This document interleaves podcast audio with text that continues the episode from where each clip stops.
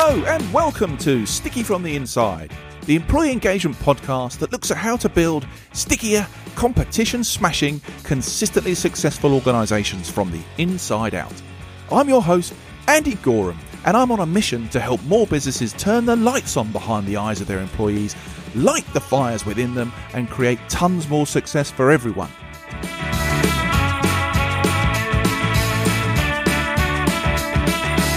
This podcast is for all those who believe that's something worth going after and would like a little help and guidance in achieving that. Each episode, we dive into the topics that can help create what I call stickier businesses, the sort of businesses where people thrive and love to work, and where more customers stay with you and recommend you to others because they love what you do and why you do it. So, if you want to take the tricky out of being sticky, listen on. Okay, there are times in life where you just have to take the bull by the horns and make a dramatic change. And today, we're going to hear the story of one such situation.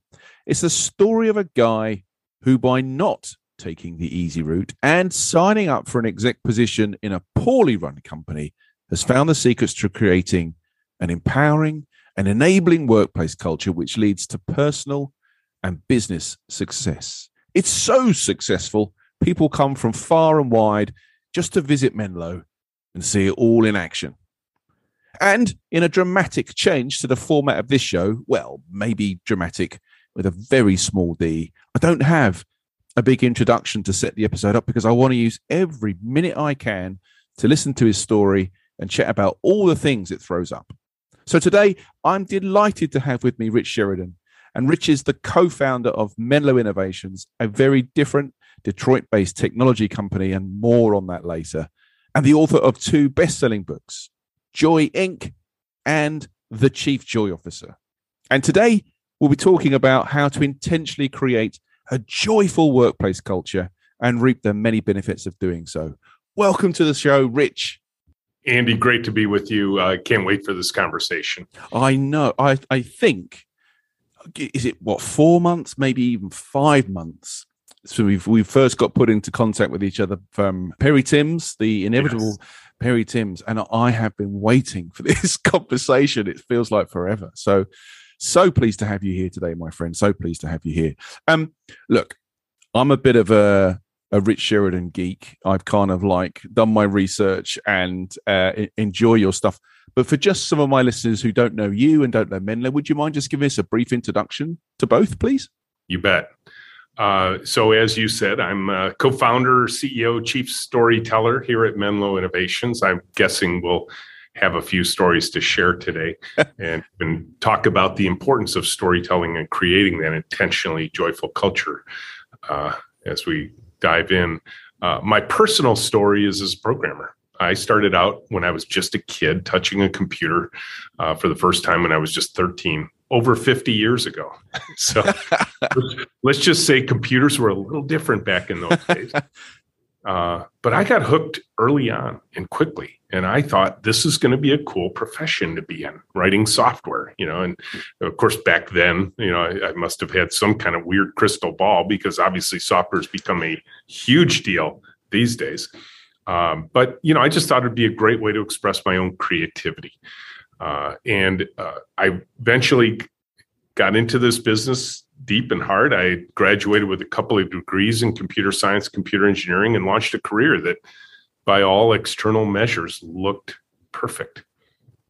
You know, every year was raises and promotions and stock options and greater title and greater authority and bigger teams to run and all that kind of stuff. And, you know, my parents were very proud of me. My wife was very happy with the life I was providing for all of us and our family. And yet there was this other line. And by my mid thirties, I looked ahead thirty years and I said, I can't do this anymore. I certainly can't do it for another three decades and survive.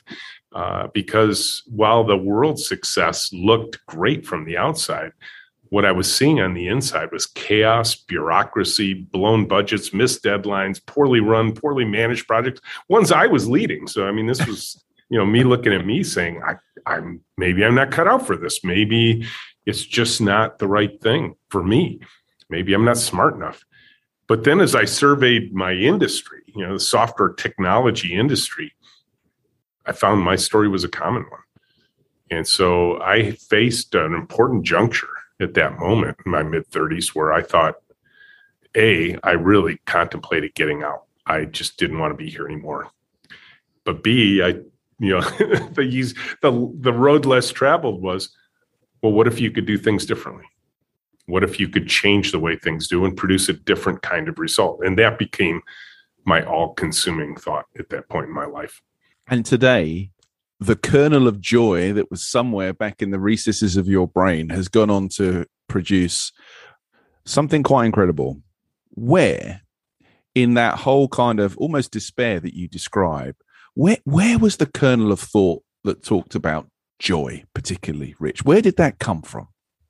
Yeah, there there were a few moments for me, Andy. One kind of frightening moment, actually, given the delta between the initial thought and where things actually happened. Uh, when I was still a student here at the University of Michigan in Ann Arbor, where we reside and our company is um, just outside of Detroit, I had this dream as a student. I was twenty years old, and I thought, you know what? I know what I want in my career. I want to be in a energized team with a in a big open space with lots of human energy and camaraderie and teamwork and collaboration. It's just, I could even picture it, like right down to the kind of building we were going to be in. And I just maybe boxed that up and put it on a shelf in the back of my mind while I pursued all the busyness of life, right? Getting married, buying a house, having three daughters, you know, building a career, going through everything all of us go through in life.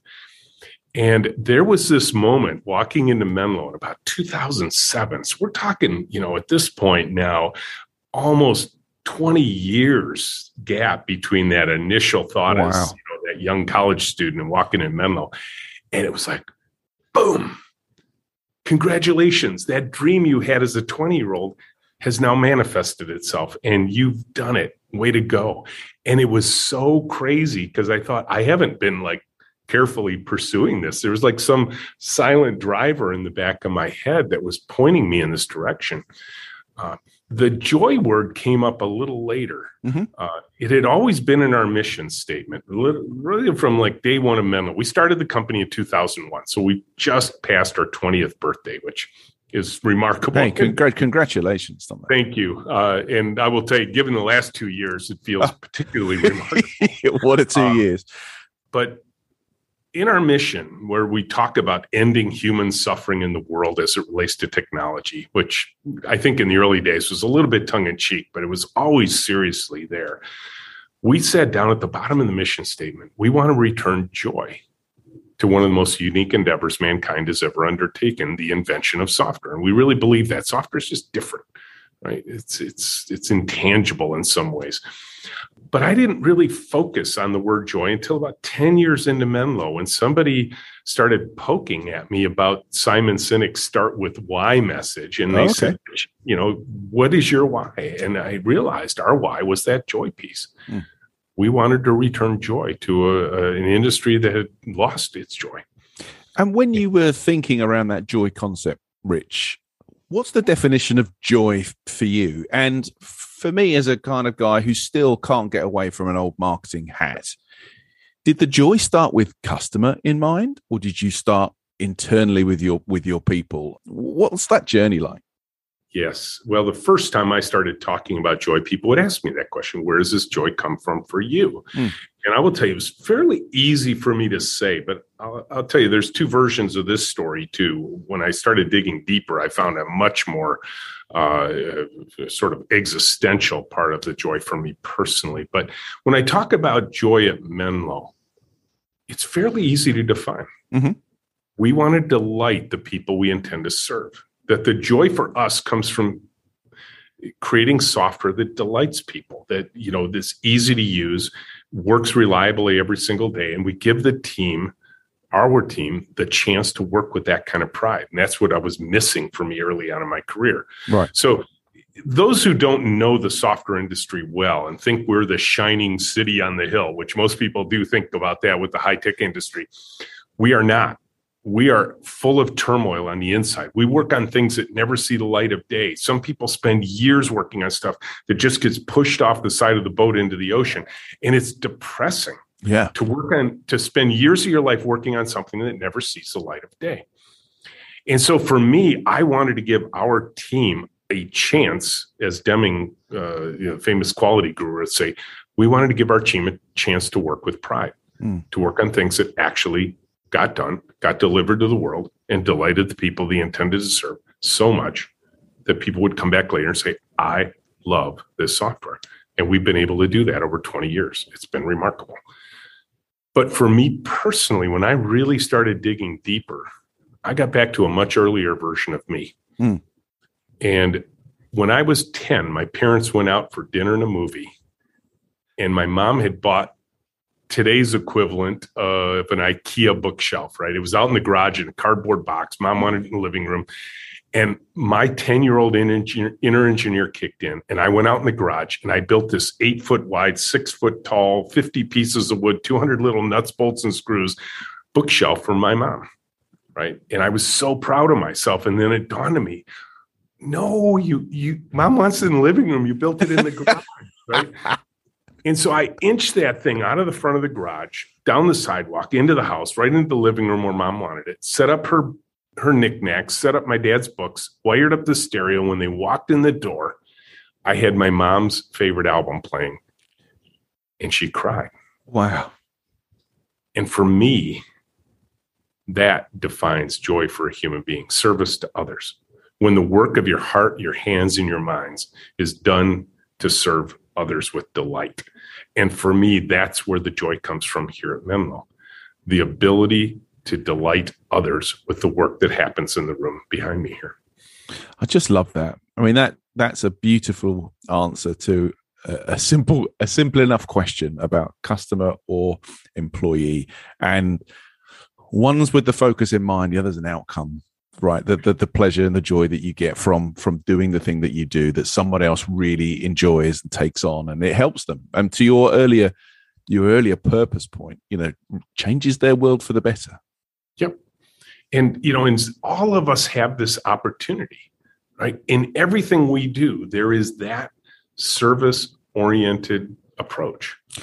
And I wanted to dig into that because if I look at Joy Incorporated and what people say about the book and, and why people come t- to Menlo, people can fall into the trap that thinking this is, you know, a- another sort of lean Kaizen thing, and it's just for software developers. And if you don't understand tech, what are you, what are you doing?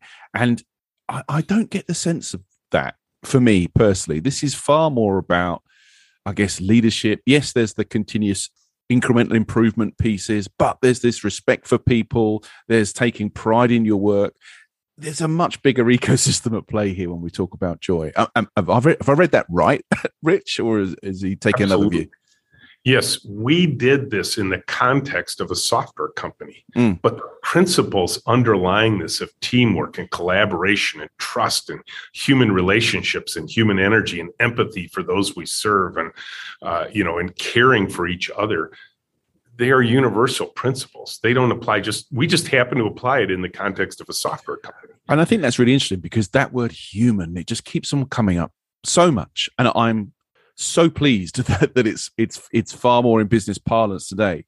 But if you look back to those twenty years ago, Rich, in the software industry, I mean, what, was was it a very human place, or was it a real oh, process-led place? I mean, no, it it was it was neither. It was chaos. Right, right. I mean, the software industry is one. I mean, it, everybody's so used to the term twenty-four seven now, right? It, it makes sense, right? twenty-four seven, right? Mm.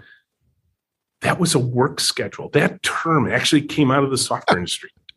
You're working twenty-four seven, and it wasn't three shifts. This was the same people. We were killing ourselves and producing incredibly bad quality while doing it. You know, most people forget now because things have gotten so much better in the industry in general, the blue screen of death oh, in Microsoft yes. operating systems, right? Now, let me tell you the, the where that led to for the rest of the industry, because Microsoft took off like a rocket. It was one of the biggest early high-tech stories there was. And so for all the rest of us who weren't at Microsoft, when we would try and argue for, could we spend a little more time and make sure what we ship is actually going to work for people and is actually going to work at all and not going to have lots of errors that are going to cause people to call, you know, upset and angry and, you know, firefighting galore. The bosses, the executives, the shareholders, the investors would all be like, well, you know, Microsoft just ships stuff that doesn't work and look at how big they are. And we're like, okay, number one, we're not Microsoft. Number two, I don't think they like it either, right? That they're shipping crappy quality and it just screws up all the time. And quite frankly, software is way too important now because yeah. it's in everything. Back then, it just didn't matter as much if you lost your Word document. You could go back to the typewriter if you needed to. We can't do that anymore. And so it became this accepted norm that chaos is the way. Mm. Ship stuff, we'll fix it later. Don't worry about screw-ups. Don't worry about delivering stuff that doesn't, you know, isn't usable by regular human beings. We'll fix it later. Well, I'll tell you, never, later never, ever came for most of us. And that became the norm in my industry. And that's why I was thinking of getting out by my thirties, because I thought, you know what? I'd come home after long days and my wife would look at tired me and say, honey, you look really tired. Mm. Did you get a lot done today? And I'd say, no, I got nothing done today. And she's like, you don't look happy. And I'm like, I'm not. She said, what are you going to do about it? And I said, I don't know. And that was, that was my mid-career. That was my sort of existential career crisis where I was thinking, I got to just, if I'm going to keep me alive, I got to get out. And I chose this crazy change process. Now, I'll tell you, one of the books I read way back in the early eighties was uh, Megatrends by John Naisbitt. Oh, okay. And one of his famous quotes that I just loved then, and I love it even more because I think it's more meaningful today than it's ever been, is that the greatest advancements that are going to occur in the twenty-first century. Now, he was writing this back in the eighties. Mm. Okay, so he's projecting. He's a futurist. So it's the greatest advances that are going to occur in the twenty-first century are not going to occur because of technology, but because of a greater understanding of what it means to be human. Wow. Wow. And for me, that's what this is all about. That's why you and I are connected. That's why you and I are talking, yeah. because it's all about the humans. one hundred percent agree with that, my friend. And in the face of all of that chaos in an industry, where did you start taking it apart and doing something different? I mean, because you one, it starts with one day you walk in and do something different, right? What what what was that for you? Yeah, and for me, it was this combination of a few things that okay. all happened in close proximity, and probably fifteen years of just reading and preparing my mind for when this magical kind of two weeks happened. Um, it was clear that I. I now understood where I was going. And so the three events were I met a guy, James Goble, who is now my co-founder here at Menlo. He was a consultant at the time. Mm-hmm. I was bringing him in to do some fairly mundane things for my technical team. He was going to teach them this new way of working, he and his other consultants, but James was the lead consultant.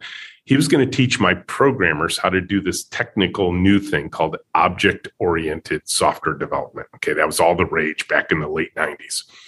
So that's why I was bringing James in, to teach them a new way of technically working, because I thought, hey, that's what we need. We needed just a new way of developing software to make everything better, right?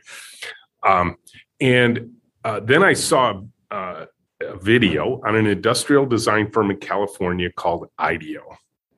And Nightline, uh, one of the famous nighttime uh, television news shows, did an episode on night on IDEO, watching them do design work, which was critical to my path forward because I knew, you know, remember, I we are in an industry still to this day that calls the people we serve stupid users. Mm-hmm. And then we write dummies books for those poor people. So true. Right. And it's like, and my thought was, it, it shouldn't be that way. We, you know, how many times have you heard anybody say, could you dumb that down for yeah. me? Mm-hmm. You know, I'm just a stupid user. Could you dumb it down? No. If we're going to make software work for humans, guess what? We need to smarten up the software. We don't need to dumb down the people using the software. Yeah. yeah. Okay. So this video convinced me there was a better way of attaching to the humans through a design process, which now is called design thinking. And we have a part of Menlo we call high tech anthropology, which is all about studying the humans. Okay. So there was James Goble. There was that IDEO video. And then I read a book by an equally frustrated programmer named Kent Beck, who started talking about a new way of approaching software work that he dubbed extreme programming. Hmm. And it was just a different way of working. And one of the concepts in the book just blew my mind when I first got it. Like so much like, okay, I can't do that, but I could probably do the other stuff he's talking about. And it was talking about putting two people together on one computer, a oh, technique now called paired programming, paired which program. we have used for the entire twenty years of Menlo. But meeting James, seeing that video, reading that book, all happened within just a few weeks of one another. And James came back to me at some point. Remember, I'm he's a consultant. I'm paying him lots of money, programmers, to do this one new thing. And he asked me the question that has defined our relationship ever since. He said, "What problem are you trying to solve?" Nice. I'm like, what? I said, James, the problem is my programmers don't know how to do object-oriented development. He goes, Rich, that might be a solution, but it is certainly not a problem. And so we, he and I got into this really interesting discussion, almost a philosophical discussion about what I really wanted from my career. Mm. And he looked at me and says, well, the thing you hired me to do then isn't going to solve that problem. All the things I was just talking about, right? Yeah. He and I began a journey back when I was V P of R and D at this tired old public company.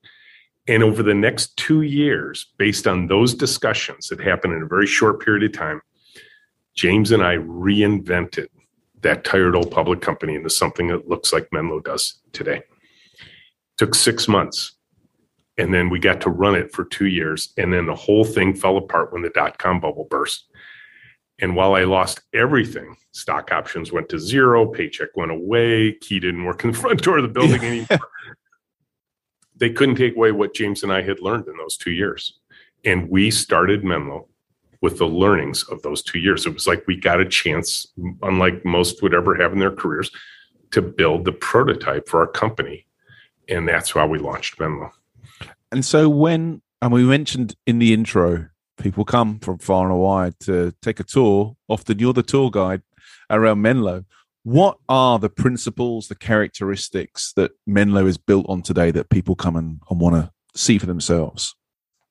Yeah, I, I think what they're coming for is some lessons around what it takes to build an intentionally joyful culture. And what What they really want, and I think this is what they get when they come here, is, you know, you can you can listen to podcasts, you can attend conferences, you can read books, you can hear presentations at conferences by speakers like me, and you get excited. But every once in a while, somebody wakes up and says, you know what? I want to see an actual example of this at work. Could I see just one example? And that's what we became. Not that we're the only example in the world where people can go and visit, but it's still rare to be able to get on an airplane, go spend a few days, step inside of a company and see everything. Yeah. Right. And see this living, breathing example, get a chance to interact. And I will tell you, when they walk in the front door, that's right over there, and I'm often walking in with them, the first word out of their mouth, wow. Because even in our sort of COVID depleted people in the room where most people are working at home, there is still a palpable human energy in the room, and people feel it. And, and right from that moment of first stepping in the door, and there's, there's a lot of visual stuff here, and they want to see how we manage stuff. They want to see how we, you know, how we run the team. They want to see everything we do, and we're willing to share all that with them. Uh, but I think that what they're looking for right off the bat is, can I actually feel it? Yeah. They do when they walk in the door. It is the most common word I hear when people walk in our front doors. Wow. It's such an easy thing to forget over the last two years, that feeling of being around other humans mm-hmm. with a shared purpose in mind. And I can only liken it to getting back into training rooms or facilitation rooms where I'm helping with some leadership development or, I don't know, values discovery. I, I thought that I was a pretty good empath, Rich, doing Zoom calls and, and interacting with people and making them feel good. I, I almost burst into tears when I went back into the room with people again, because you're right, that feeling that you get from being around others, it, it's like turning everything up full Technicolor on your T V after only having black and white. Right. Yes, it, it's, that's a great analogy. It's only it's it's huge, and I, and I guess when people come to a place where they think there's going to be guys in pods tapping on computers, writing software, deathly silent because they need to concentrate, they come to your your place, wide open space, guys sat together, chatting, working stuff through. That's just not what they expect. Right.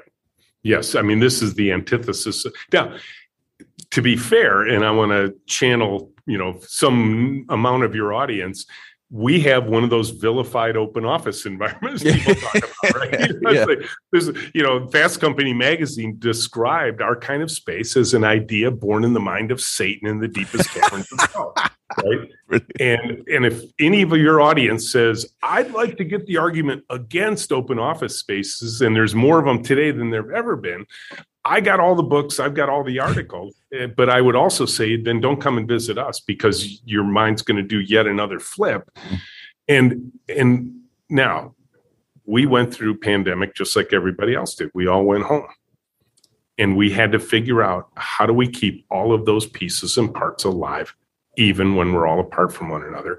And what we realized very quickly is, while we did indeed need to be apart physically to be safe and healthy, we didn't need to be apart socially. Mm. Social distancing just didn't make sense to us. It's not the right term. Physical distancing, absolutely.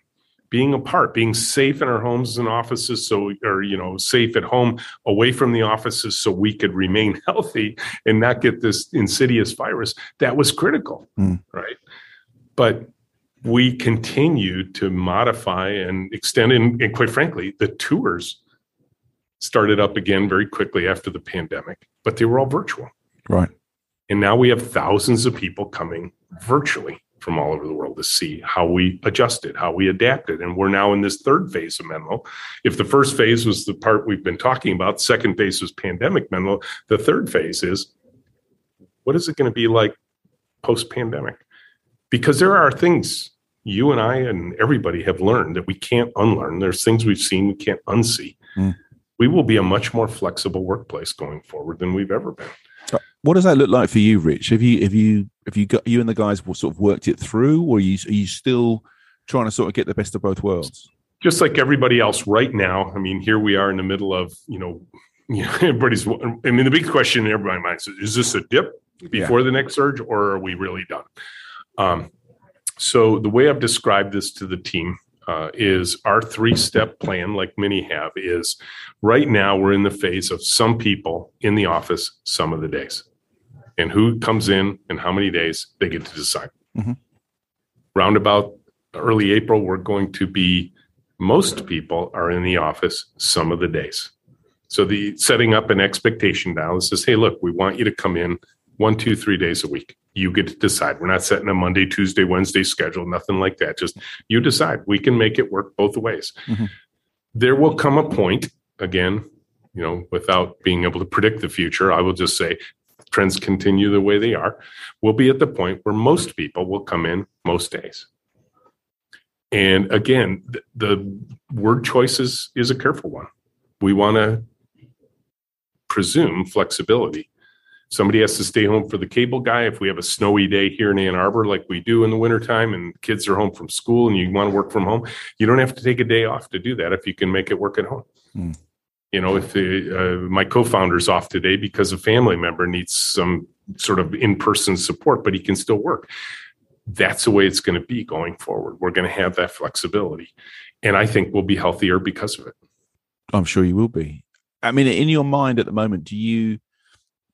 when people are coming together, are you focusing on the creativity?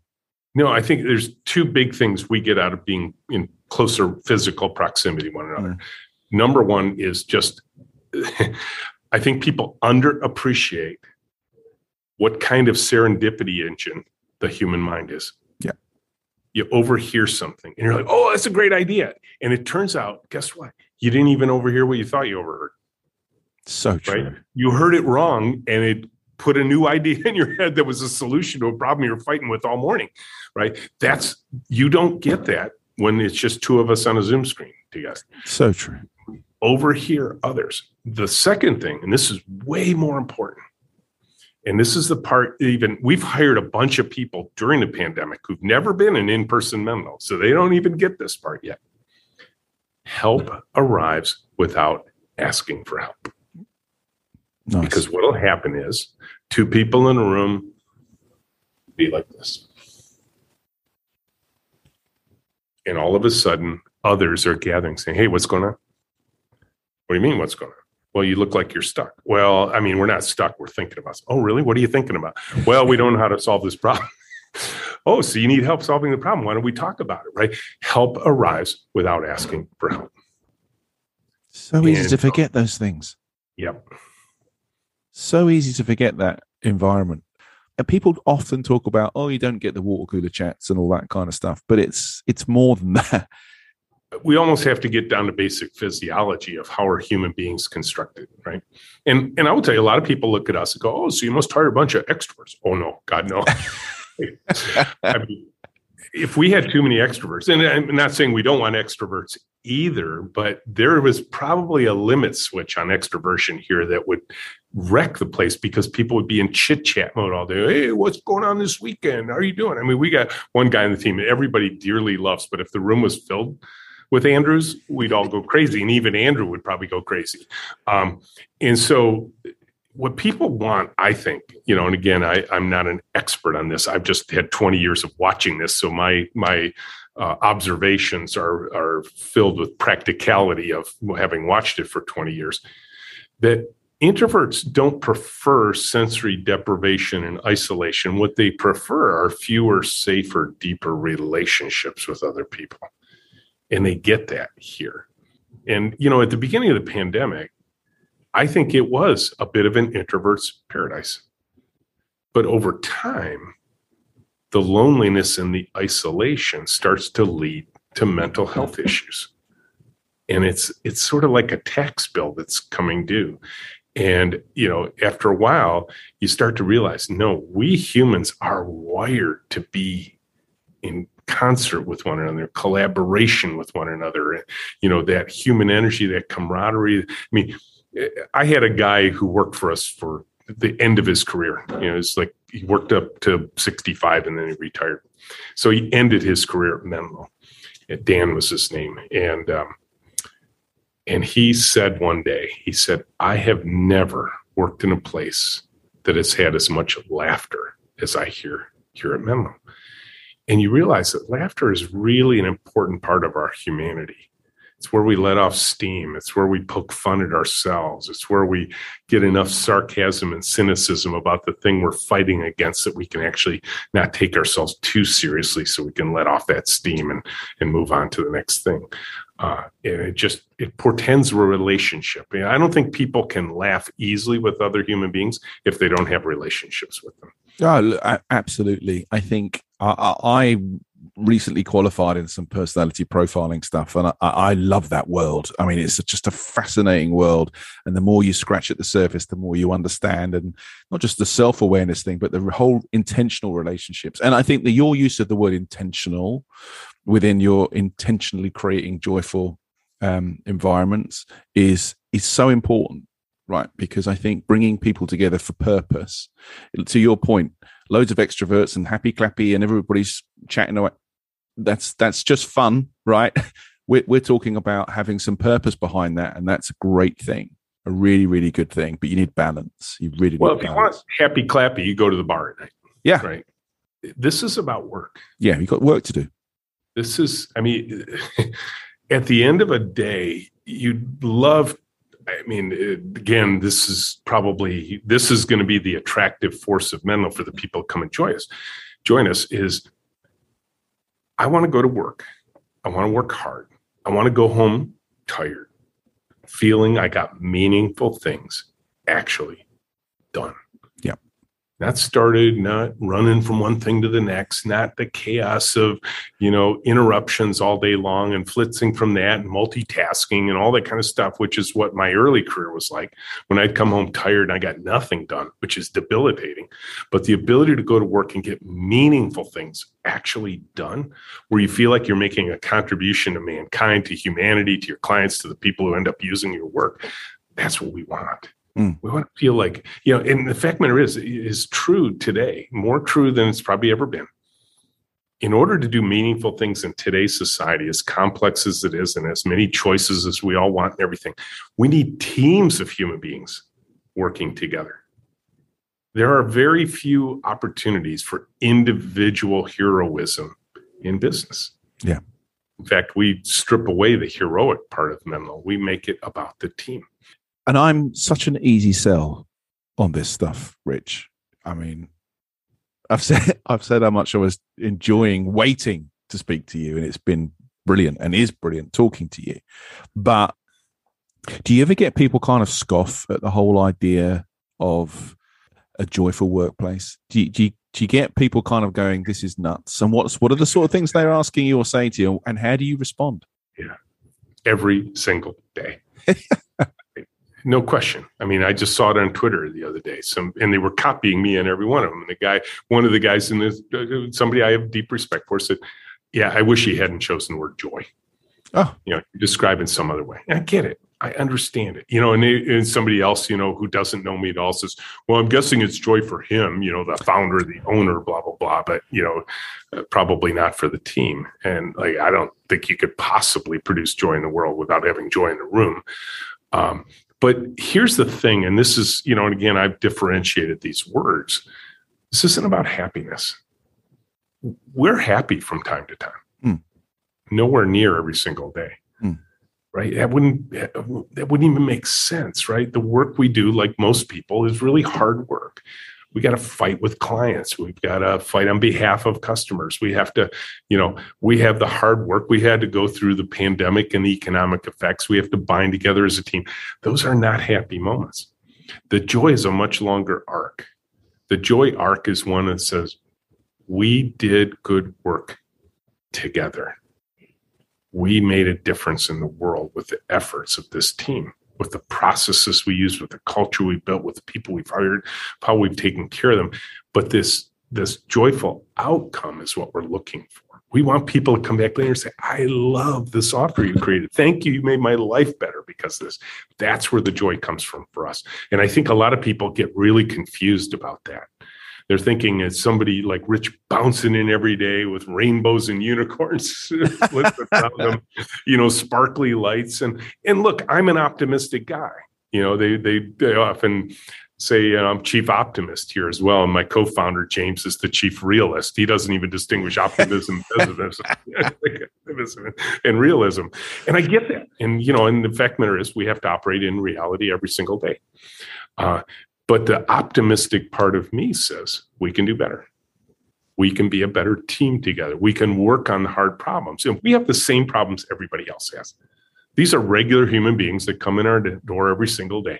They got things that's going on at home. They've got things in their past life. They've got things going on today. Something went wrong with a car or a kid or something like that. All of that stuff is operable in every human being. And it affects our lives in every single way. The question is, do you have a culture that can work on those problems sooner so they don't blaze out of control? You know, do we do we care for one another? Do we pay attention to how we're feeling? Do we, do we you know, if, if can we shore up another person who's having a bad day, right? It's one of the things we get out of pairing as well is this idea that, hey, look, if you're having a bad day, how about if I carry the load? Now, if you're having a bad day every day, I should be looking at you saying, are you okay, right? Is there anything I can do to help you?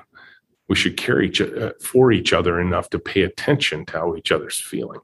I think that comes back to that whole human message. And this is one of the reasons I really love the whole joy stuff. And I, and I love the word because it's not about everybody having fun. And, and I think this is another thing that people get confused about in the whole engagement stuff. It's, it's all about beanbags and beer and, like you say, unicorns and confetti. And the hard reality of all this stuff is we want businesses to be successful, because if they're successful, people have jobs and we can go on improving. We can do more great stuff for customers. You can be more successful. You can have a better home life. You can have all those things. We've got to get stuff done.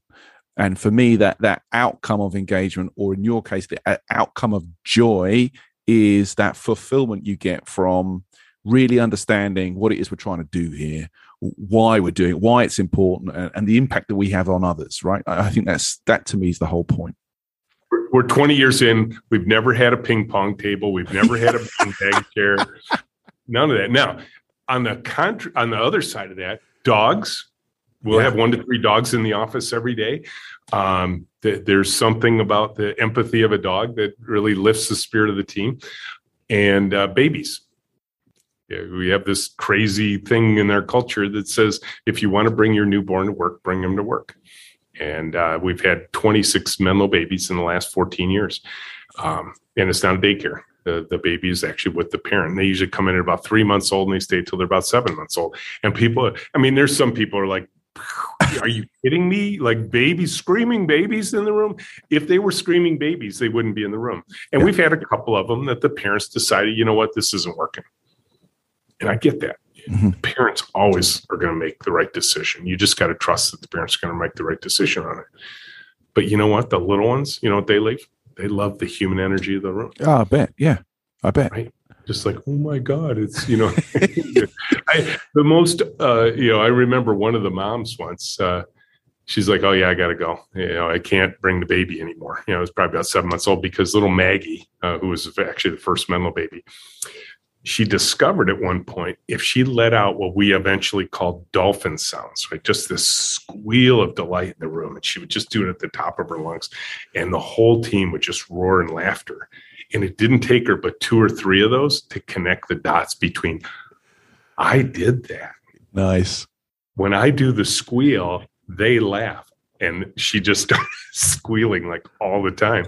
And the team would laugh every time. And finally, Tracy, the mom, said, okay, it's probably time for Maggie now to finally go to daycare. That's wonderful. Absolutely wonderful. I I say this every time. I just looked at my timer and I'm like, where on earth has the time gone in talking to you, Rich? I, I know I could sit and listen to you and your stories for hours and not even notice that day had turned into night. But before I reluctantly let you go, can I ask you to think about this point in the show we call sticky notes? So I like to leave my listeners three practical small piece of advice you could stick on a sticky note, right, that they could take away. And if they're in a difficult spot, maybe back like you were in the original days, and they're thinking about this joy, this engagement stuff, and wanted to make a change, what are the three pieces of advice you'd, you'd give them, Rich? Here's a sticky note that's the anti-version, okay? Just so we're clear. You can write these. Write this on a different color sticky note. Um, if you want to suck the human energy out of an organization, there's a simple three-step process. Number one, have lots of meetings. Number two, do not make any decisions in those meetings. And number three, if perchance by mistake you happen to make a decision, that's okay. Do not act on it, and you will pull the life out of your organization, okay? The antithesis of that is take action over take a meeting. Try stuff. What we like to say here, it's a very common phrase at Menlo, run the experiment. And what I love about the word experiment is this. If you call it an experiment, rather than we're going through a policy change, we're going to shift to some. No, it's just an experiment. Guess what? It may not work. If it doesn't, that's okay. At least we tried something. We learned something. Run the darn experiment. Just brilliant advice. And I cannot thank you enough for your time today, Rich. It was so worth the wait for me. I'm sure it would have been worth the wait for my listeners as well. Yeah, just amazing. Thank you so much for your time, my friend. Thank you, Andy. I can't wait to see you in person someday and share a pint. I'm so looking forward to that. I'm sure Perry is too. That That's a date I'm, I will stick in my diary, no question at all. Well, look, you take care, my friend. Thank you very much for your time. Take care, Andy. Well, that was Rich Sheridan. If you'd like to find out a bit more about him, about Menlo and all the joyful stuff, please check out our show notes. So that concludes today's episode. I hope you've enjoyed it, found it interesting, and heard something maybe that will help you become a stickier, more successful business from the inside going forwards. If you have, please like, comment and subscribe. It really helps. I'm Andy Goram, and you've been listening to the Sticky from the Inside podcast. Until next time, thanks for listening.